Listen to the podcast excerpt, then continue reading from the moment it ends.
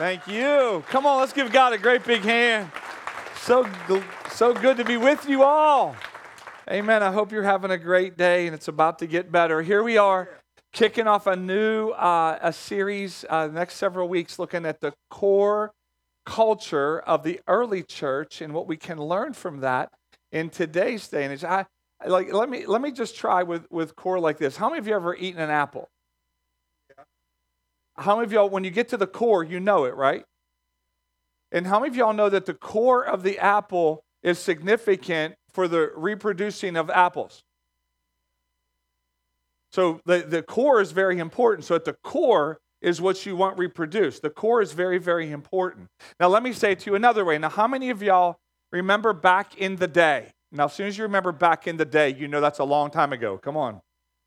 Yeah, that there were there were three basic exercises we did for a strong core. Now we know in our day and age now, everybody needs a strong core. You need it helps you protects your back. It protects the body, right?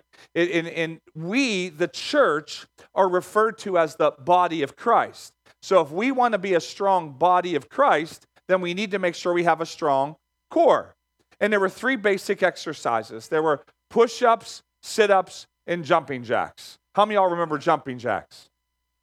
Uh, does anybody do jumping jacks anymore? I don't know. That may, maybe, uh, yeah, yeah, there we go. But yeah, there's there's three basic things that you did to have a strong core. There's the three basic things you did. Now, in today's day and age, I don't know if you've gone to a health club or fitness club lately, but like when you walk in, there's all the machines. You know what I'm talking about? How many of y'all walk in there and you're intimidated by all the machines? And how many of you walk out and say, I'm never going there again? Come on, yeah. Because we don't know how all the extras work, but basically they're all doing the same thing. They're just working different parts of our body to help us be strong and protect our body from, from injury. So, as we, as Jesus' church, learn about a strong core, what we're saying is this is what we want to be reproduced. This is what's important. And so, we're going to look at the Bible. We're going to read to you today out of Acts chapter 2. And, and Pastor Nick, this is, one, this is one of his favorite texts, his favorite chapters to read about today. So thanks for letting me do this today. I, did I do it justice earlier today? More than. Okay, come on.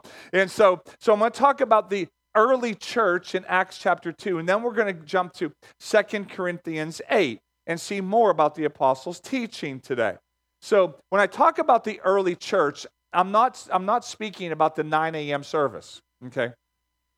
They just met earlier today, but that's not the early church. The early church is right after Jesus ascended into heaven. The early, early church, like the one 2,000 plus years ago. Okay, so this is what they this is what they were committed to during that time here. That day in verse 41, about 3,000 took him at his word. They took the apostle Peter. The apostle Peter preached a message. They all responded. They said, they said, Yes, I want Jesus Christ to be the forgiver of my past the leader to my future. They began a relationship. So they, they, they took him at his word, okay, and they signed up. Now, how many of y'all have signed up to be a follower of Jesus?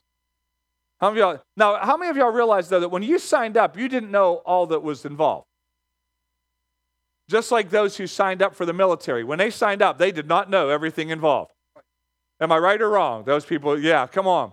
But you know, you learn it as you go because there's a culture that wants to be reproduced in the military. There's a culture that wanted to that that God wanted to be reproduced here in the early church. So they signed up here and they committed themselves to the apostles' teaching, then life together, the common meal, and prayers. So they were committed to the apostles' teaching. What I'm going to communicate to you today is the apostles' teaching. We're going to just uncover just some of it, not all of it, but some of it. Okay? So they, they committed to a relationship. What the Word of God, they committed themselves to prayer and then life together. That's what we see here. Now, now also I want to just press pause for a second and invite all of you to come to what we call growth track next next Sunday. Next Sunday, a week from today, we're going to be gathering together at our North Braddock campus and we're going to be moving people along systematically in a growth track, learning about who Jesus is, learning about the Word of God, learning the basics of forgiveness, learning basic doctrines, and learning how we can practically live for Jesus on a regular basis. We want to help you learn these basic things. You can sign up with that QR code. You can sign up. We need you to sign up because we're going to feed you. We're going to feed you not only the Word of God, but we're going to help you grow. How many of y'all want to grow in Jesus? Come on. Grow to be more like Him. Okay, this is for you. Okay, so just like they committed themselves in the early church to the teachings, we still do that now. Okay, I want you to see that. That's a core culture principle. We're continuing to learn. Let's read on here in verse 43. And everyone around was in awe. Yeah, everybody was like, What on earth is going on? This is awesome. All those wonders and signs done through the apostles. There's, there was healing and there's miraculous things going on. And all the believers lived in a wonderful harmony, holding everything in common they sold whatever they owned and pulled their resources so that each person's need was met. This was a community of people that they were their, their resources. Now they realized my resources aren't my resources, they belong to God. Okay, my time, my talent, everything about every resource I have, it really doesn't, I don't own it.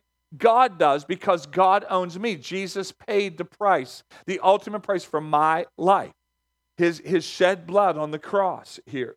And then in verse 46, and they followed a daily discipline of worship in the temple, followed by meals at home, every meal a celebration, exuberant and joyful, as they praised God. People in general, I just really like how this says this. The, the, in the message translation here, I like people in general liked what they saw. They liked it. And then God added to their number daily those people who were getting saved. Saved is the word that another word that we use for crossing the bridge, beginning a relationship with Jesus, asking him to be the forgiver of your past and leader to your future. We're saved from eternal damnation. I think that's pretty important. But now listen, see, most people come to church and they, they actually come back because they like what they saw. Not too many people say, I don't like that place. Think I'll go back. Not too many people say that. We come back because they like what they saw. A culture of people that belong to God in such a way that they're living it out on a practical basis now. And they like what they see. And it's like, I want to be a part of that culture. Okay? So we, God's people, we are now reproducing the core culture that we see in the early church in the New Testament recording of the early believers. What did they commit themselves to? How did they live their lives? That's how we want to live our lives. Okay, that's why we're inviting you to Growth Track. That's why we're inviting you to these things. This is why it's so important. So here it is. Here's the big idea. The big idea is this a core Christian culture is based on a people who offer their lives to God. Isn't that what we did this morning in, in, in worship? Didn't we offer our lives to God? How many of you needed reminded of something that we sang this morning? I, I did. Come on, that God is good. Let there be joy. How many? I, I need reminded. You know why? Because I forget. I forget, but I need reminded. We don't do worship as an opening act for the preaching. We do worship to help set our minds on the things of God, help set our minds on Him, remembering who He is and His greatness and goodness. Okay, so we offer our lives to God. Then a core Christian culture is based on offering our lives one to another. We do that in small groups, we do that in serving. I offer my life to other people, not just like the things I do, but no, my very life my very core, I want to offer to you. And, and we exchange life together. Isn't that exciting? That's, that, that, I think that's why Pastor Nick loves like, like talking about family and community because we share one another. We share our lives with one another.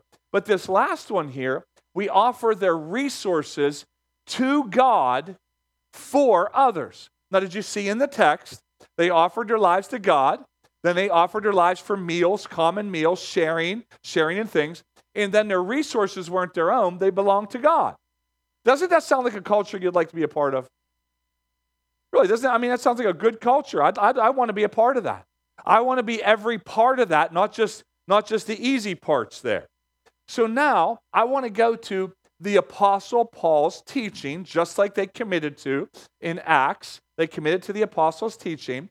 Now we are going to commit to the Apostles' teaching and see what, what this means as a core culture here. Now, in Second Corinthians, what does 2 Corinthians mean?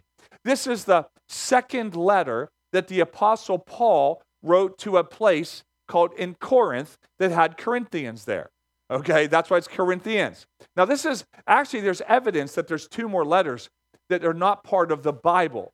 Okay, that, that, that didn't, that whether they weren't recorded or whether they didn't meet the specificity of being involved in the Bible, but there were two other ones actually, actually written. So the first letter that the Apostle Paul writes, writes, this is shortly after Jesus ascends into heaven. He, he addresses some problems in the church. Number one, there were quarrels and cliques. Oh, Pastor, never.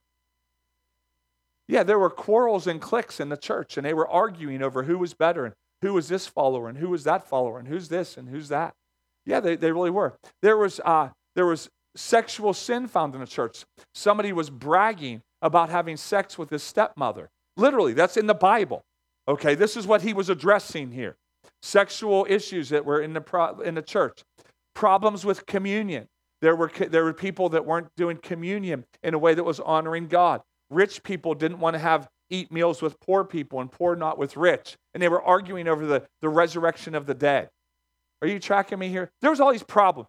I, don't know if you realize this or not, but we wouldn't have most of the Bible if it weren't for the addressing of problems in the Bible. What I'm trying to say is if you have problems, the Bible's for you. See, most of the time we read the Bible in the sense that it's a perfect book for perfect people. And really, most of it's written because people are messed up and they're screwing up and they're not living quite the right way and they're addressing things that are helping us be more Christ like. How many of you want the person sitting next to you to be more Christ like? Be careful. Yeah, okay, there we go. Yeah. Couple of you, whoa. Ah. Yeah. Yeah. And so, so all these problems. So Second Corinthians, Paul writes the first letter and they send it. And it's almost like he's, these are my words. It's almost like he's frustrated. The letter, I'm telling you, I'm, I, am i am preaching the power out again. Come on, somebody. And so it's like, like the Apostle Paul is saying, like, you didn't really take the first letter real serious. So he spends seven chapters, what we know as chapters, as he's writing, defending his apostolic authority. And then there's this, uh, there seems to be this offering that money that they were going to send to Jerusalem that he brings up in his letter. Okay, so I'm trying to give you context to understand what this, what these verses are really about. Okay, so so here we find Second Corinthians chapter eight. He says, "We want you to know, brothers." about the grace of God. Everybody say, grace of God. Yeah, that has been given among the churches. Say, among the churches. The grace of God is given among the churches of Macedonia. For in a severe test of affliction, their abundance of joy and their extreme poverty have overflowed in a wealth of generosity on their part. Now, grace this word grace is so, so important here. Grace is the unmerited, unearned, undeserved favor of God. It is an empowering word. The church is an empowering place. That's what the church is. And ecclesia is the Greek word for church here. And what that means is that means those who belong to God. That's the church, those who belong to God. So the culture of Jesus' church should represent the empowerment of God. The, you're being empowered right now. Never, ever, never, ever, ever, never, never, ever, never, ever use the word grace saying, oh, there's grace. You don't have to do that. There's grace. You don't have to forgive. There's grace. You don't need to do that. That's in the Bible. Oh, there's no, no, no. Grace empowers us, grace fills us. Grace uh, allows us to accomplish God's will. How many of y'all want to accomplish God's will in your life? Come on. I do. So we need grace in order to do that because we belong to God and we create a culture, church culture, that belongs to God. So people, when they look at us at Bridge City Church in White Oak, they in general they should like what they see. So the Macedonians here, they were in basically northern Greece, Philippi, Athens, Berea. Corinth was in the south part. The south part was prestigious and wealthy. The Macedonians, it was a war torn place. It was uh, a lot of destruction, a lot of chaos, a lot of poverty. There was, there was literally a conflict uh, between Macedonia and Corinth. It would be like, we're Corinth, and the Macedonians would be like those in Cleveland. If you're from Cleveland, I apologize already. I, I just, you know, I'm just, I'm just trying to use an illustration here. Like, what I'm trying to say is there are two different cultures with two different football. I mean, two different cultures and two different cities, okay? Like, like so th- I'm, I'm trying to paint a picture here for you. The Macedonians were in, a, in, in, in, in poverty, the Corinthians were wealthy. And so the Apostle Paul is communicating something here that, listen, by the grace of God that's found in the church, Jesus' church should have the grace of God in it. That's what we should, that's what we should, we, we should have. So the Macedonians, check this out. The, I'm trying to give you context because you got to understand this context here. The Macedonians were this. Let's check this out here. They were tested with affliction, they were abundant in joy, they had extreme poverty but they were over the top, overflowing with generosity. What I'm trying to tell us is this being generous doesn't have to do with how much is in your bank account or how many things you own. Generosity comes from God to those who have offered their lives to God. What's most important? Offering our lives to God, right? I offer my life to God. Then I offer my life to one another. Jesus builds his church. And then together we offer our resources to God for other people. There are people here today, I don't know how long you've been coming to Bridge City Church, but they have given a lot of their resources so we could be here today. No, see, we, we don't think of it in those terms. They've, they've given joyfully and generously so that we could have what we have today. This is the culture of, of, of, of our church that's so vitally important here. But this equation doesn't seem to work out right. Tested with affliction, abundant joy, extreme poverty, overflowing with generosity. Whose idea was this? I have had the opportunity to be in other countries that have 90% unemployment, who eat the same thing if they have anything at all to eat day after day after day after day after day. That when it comes offering time, they just they stand up and shout and they're so joyful to have something to give. See, see generosity doesn't have to do with how much. It has to do with your heart. I've offered my life to God. He owns everything. See, you came to church owning a house and a car and you're leaving here owning nothing.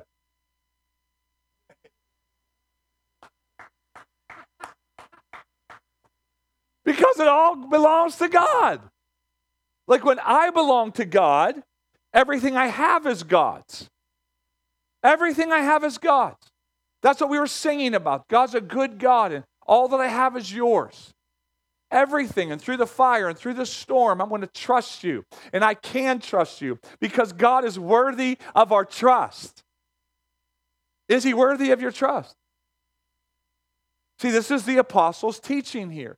We're empowering people to trust God. But you know what? We all focus on what we don't have. Am I the only one? I was, um, Pastor Eric was driving me to the office this week. And we were, I had this message in my, in my heart and in my head, and he was, we were just talking, oh, what are you going to do? It was Thursday. What are you going to do tomorrow, Friday? What are you going to do this week? I says, oh my goodness. I said, we, we got to go shopping. And he says, Oh, I says, I says, we don't we don't have anything in our house to eat. How many of y'all have heard that? How many of y'all have said that? Yeah, I literally said it, came out of my mouth. I said, we have nothing to eat in our house. Nothing. And then I like about a mile down the road, I'm starting to get convicted. And I said, you know what? I think I might have lied. I said, I, I started doing an inventory of, of just what I knew we had at home. And I said, You know, we have some noodles at home. I said, But you know what? We don't have butter. We don't have any butter for the buttered noodles. And he looked at me and he said, Do you have olive oil? And I said, Yeah. He says, Do you have a little bit of Parmesan cheese? I said, Yeah. And he said, Well, you got, you got dinner. you do have something. See, I am I am programmed just like you to focus on all the things I don't have rather than what I do have. And as I started looking around the house, I said, you know what? I said, I bet you we could go at least two weeks just with what I have in the house. Even though we don't have any Italian sweet cream for the coffee, which we all know is a necessity. Come on. That is a, that's a necessity. I mean, how can you live? How can you serve Jesus without that? But but we all focus. We're, our natural inclination is to go to what I don't have. I don't have talent. I can't sing or play like the worship team, or I can't do this, or I, I can't be a usher. I can't work in kids. I don't. I can't. I don't have enough. And I'm telling you, when we meet Jesus Christ and we offer our lives to God, He is the difference maker. He's the difference maker. Do you believe that? Listen, this is a divine encounter with God we're talking about here. My dad, um, he grew up close here. He actually grew up in Port Vue. And then when he was school age, he moved to North Versailles. Actually, he grew up right up the street here at the corner of 48 and 30. That's where he grew up. And, and uh, my, my mom and my wife Natalie's mom grew up in Turtle Creek. And uh, her dad grew up in Duquesne. My, our, our, our fathers were both, they worked in a steel mill, blue collar workers, all their, all their life worked in the, in the mill. And, uh, and they, uh, they, we learned a blue collar, pick yourself up by your bootstraps, protect yourself, work hard. Is that getting me? We, we grew up with that. And I don't think we realize sitting here today in White Oak or in, in, in all the surrounding communities we naturally have a blue collar, we can make it happen work ethic. Am I right? Um, we, and we like them Steelers. So we have a we have a, a McKeesport mindset. We have a we have a Mon Valleyan mindset. And we don't realize it creeps in, which is don't trust authority. You got to protect yourself. If you don't look out for you, nobody else will. But when we come to Jesus, we step into a new kingdom. I've offered my heart to God. I can trust Him now.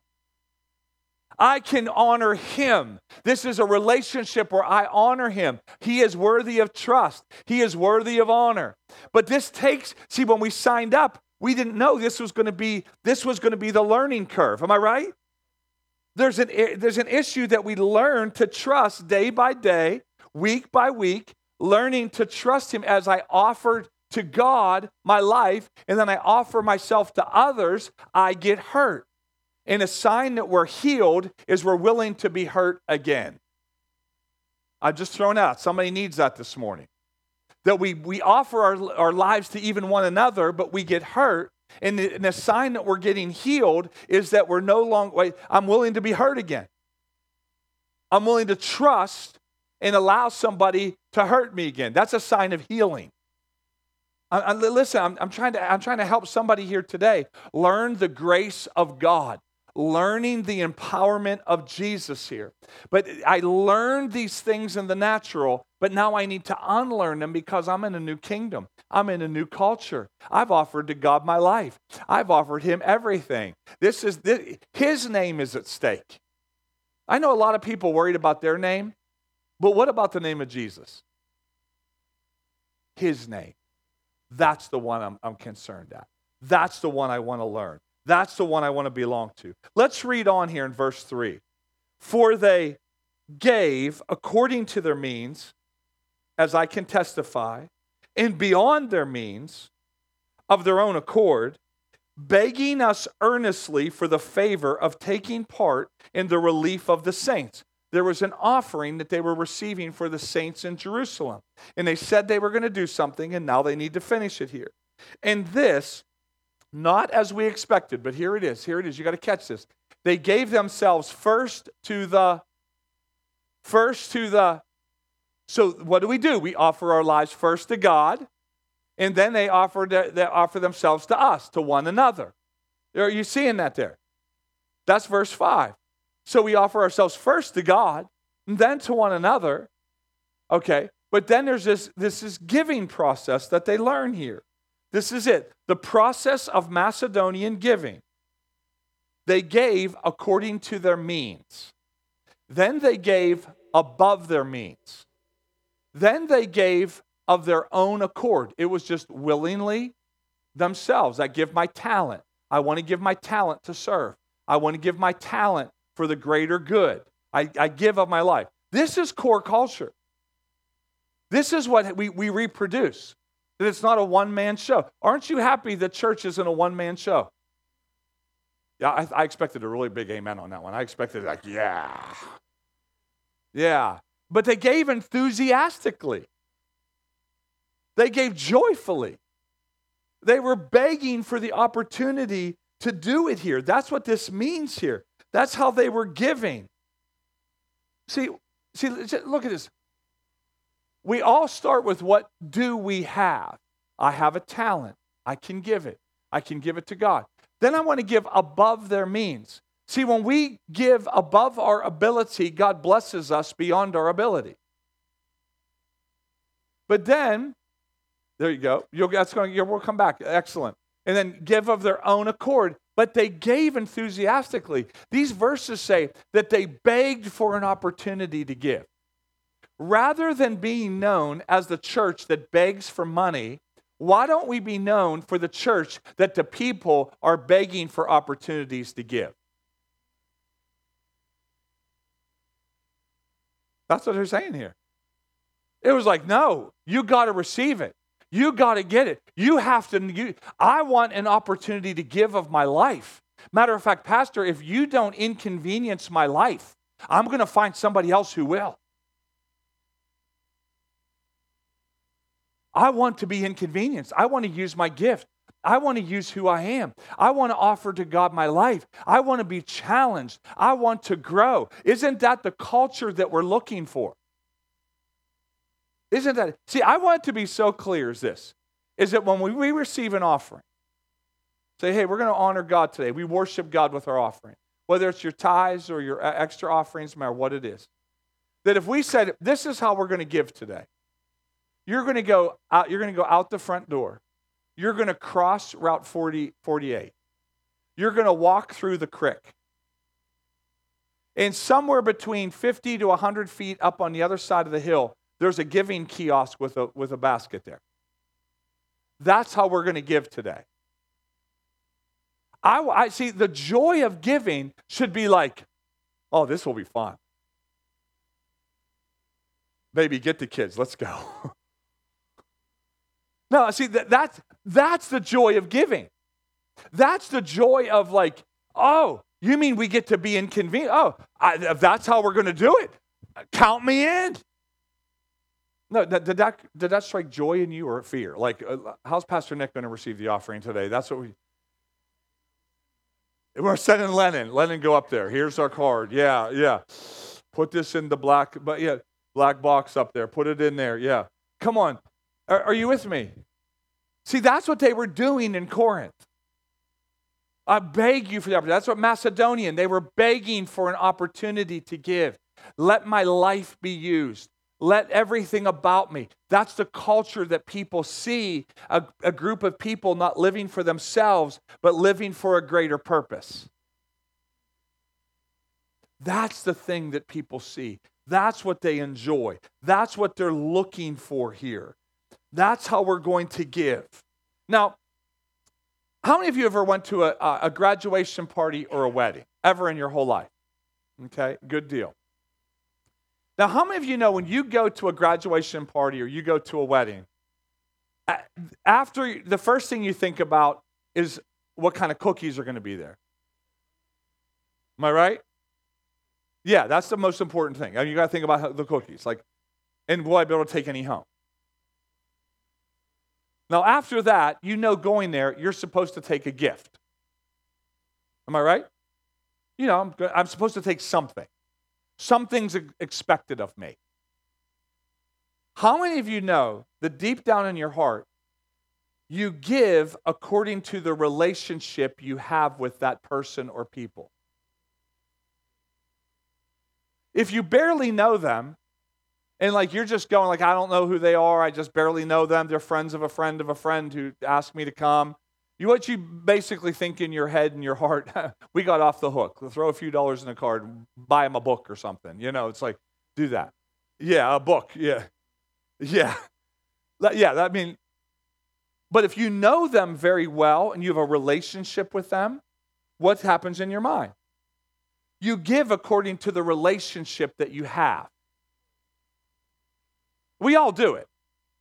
We, you give like if it's a if it's a relative, a cousin, a niece, or a nephew, or somebody you know, you give accordingly. Am I right? Because you have a confidence, you have a trust. There's a relationship established there. Now, most of us give in church the same way. We give according to the relationship of offering our lives to God and offering our lives to one another. We give according to that. We either give according to our means, above our means, according to what we do have, gave of our own accord and enthusiastically, or we tip God according to the service He gave us that day. That's how we tend to give. That's how we all do it. And, and I'm just trying to be, I'm, I'm trying to help you. I, I offer to God me, I offer to, to others me, and then I offer my research. They're all God's. That's where it becomes joyful. That's where it, that, that's where it becomes good. Verse 6 Accordingly, we urge Titus that as he had started, so he should complete among you this act of grace. Four times in this text here, four times the word grace appears. How many of y'all would like to grow in the grace of God? I want to grow in the grace of God. Growing is an empowerment that God wants to give us so we can joyfully give of our lives. And we excel in everything in faith, in speech, in knowledge, in all earnestness, and in our love for you. See that you excel in this joy, in this grace also. It's grace giving. Yes, we commit ourselves to the Word of God. I'm giving you, I'm just quoting you the, the apostles' teaching right now. We, we prayed earlier we worship together, not in the temple, we are the temple of the Holy Ghost, but we worship together as the house of the Lord. Are you tracking this early culture? It's an empowering place. That's why we're inviting you to come to, to Grow Track. That's why we invite you to come to the things, because we want you to have an opportunity to grow, to be more like Jesus, so that when people look at our lives, they like what they see. And we add people accordingly. That's what we do. You know, I've never seen a generous, miserable person. I, I don't see it. I don't. I don't see people who give 10%. That, that's what's called the tithe, giving 10%. I don't ever see them worried about their finances. Because it's a trust relationship with God. I've offered God all my life. The one who I've offered my life, if he can make me if, if, if these things were written that I may know I have eternal life, how much more can He take care of me in this life? It's a trust that we grow in after we sign up. We grow in this relationship, we grow in this trust. That's what we do here. So th- that's what is. Let, let me just say this the Bible works. No, I, I want to say this. I don't think, sometimes we think it's a good alternative, but the Bible works. It works for my marriage. It works for my parenting. It works for my, me being an employee. It, makes, it works for me being a, a good person who lives in the community I live in. It works for every part of my life. It works. Do you know that there are atheists, people who don't even believe in God, who give? You want to know why? Because the principle still works. I've literally, I've heard people teach, I've heard atheists say, self proclaimed atheists say they give generously because it works. Not for just what they get in return, for the joy, for the for the something above ourselves, for the offering my life to something else. Unfortunately, they're missing the first two parts offering our lives to God, which is joyful. Are you there? That's it. So I want to read to you couple verses about Jesus in Mark chapter 12, 41. Mark 12, 41. Jesus sat down near the collection box. Isn't it interesting that Jesus sat down near the collection box? No, I'm serious. I, I, I could just pause there. Wow, Jesus doesn't, you know, why, why do you have to talk about money? Why is it? No, he sat down near the collection box. He was watching people as they came by and put their offerings in. This is Jesus we're talking about. He was watching. Many rich people put in large amounts. They're just throwing large amounts. Then a poor widow came, a poor widow, and she dropped in two coins. Some translations say that they were worth about one eighth of a penny each. They were pennies or one eighth of a penny, whatever it was, it wasn't much. This, is, this isn't a parable, this is, this is an account of Jesus here. Actually, if you look at the Greek word, they're called two mites. M I T E S, mites. That's what, they, that's what the, the, the equivalent was. She threw in two mites. Everybody here has two mites. I might give, I might not. Might serve, might not. I might worship, I might not. So everybody here got two mites. Let's just give them all up for God right now. Come on, yeah. Everybody got mites. Everybody got a little mite left in them. Come on. So she threw it in. Listen, look at the red letters that Jesus says. He calls his disciples, the followers. He says, Hey, hey guys, come here, come here, I tell you the truth. This poor widow, this poor widow has given more than all the others making wealthy contributions. Huh. For they gave a tiny part of their surplus they gave a tiny part of their surplus. But she, as poor as she is, has given everything she had to live on. Everything. There's really only been one time I can honestly say that Natalie and I, we, we, we gave pretty much everything we had away. Food wise and everything. We just gave it. I mean, we had a few things at home, I'm not going to lie, but, but it was like, that was God said to do what He did it. was amazing what happened. People showed up at our house. People who never talked brought us everything back One person by one. We gave away a whole Thanksgiving dinner one time. People showed up and said, Here, I don't know. I just, God said you needed this. God said you needed it. It was amazing. So when I say I can trust God like this, it's because I have, it, it, it's the experience with God. I've worshiped him. I've seen him. I know. Am I getting everything I want from God? Absolutely not. I'm still believing God. How about you? I'm trusting him. I'm still, there's a lot of things I'm believing God for. But I've offered my life to God. I offer my life to others.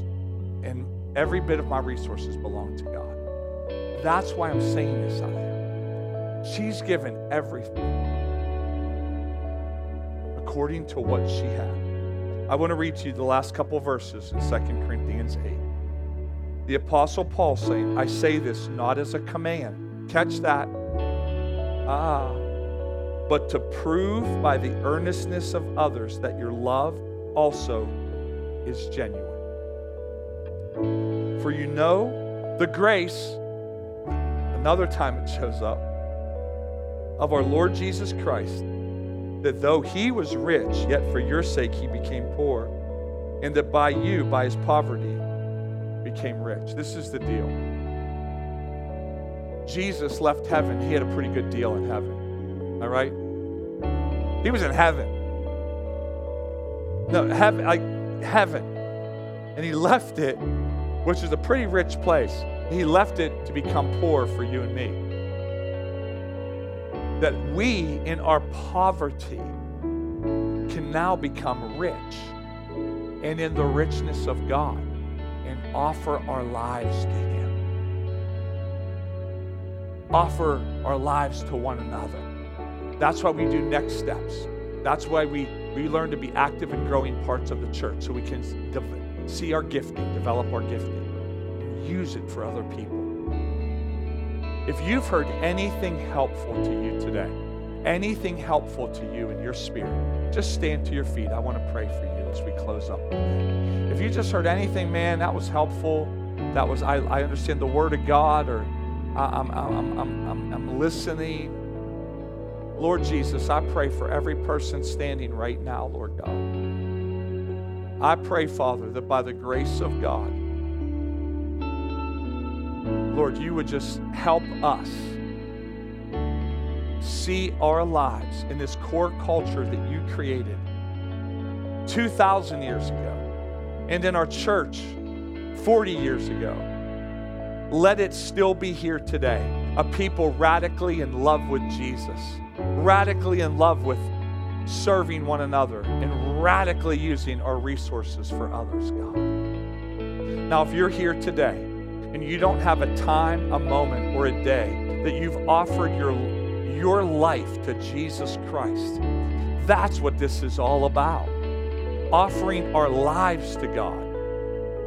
If you don't have a day or a moment where Jesus Christ, where, where He became the forgiver of your past based on the cross and the leader into your future, and you don't have a day where you say, Jesus, I want to live for you, I want to offer you today. This is your day, November 12th. This is your day.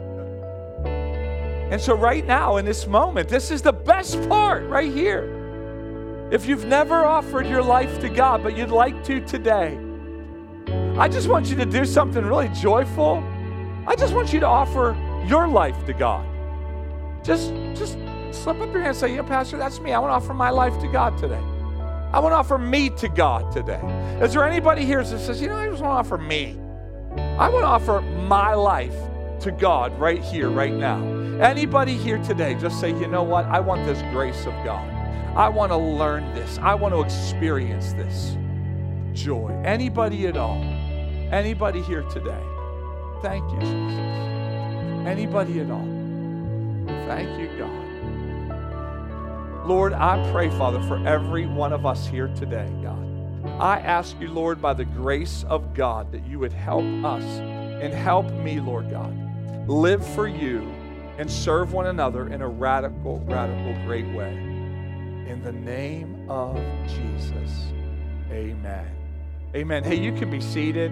Pastor Nick's going to wrap us up. And I just want to let you know that we have a great book. It's uh, available for sale on your way out. It's called Core Culture. And you cannot, you can pick one up on your way out. I think it's $12 if I recall correctly. $12. Simple read that's going to help us have the core culture in our church. Thanks for being so awesome, Pastor Nick. Take it away. Pastor Nick.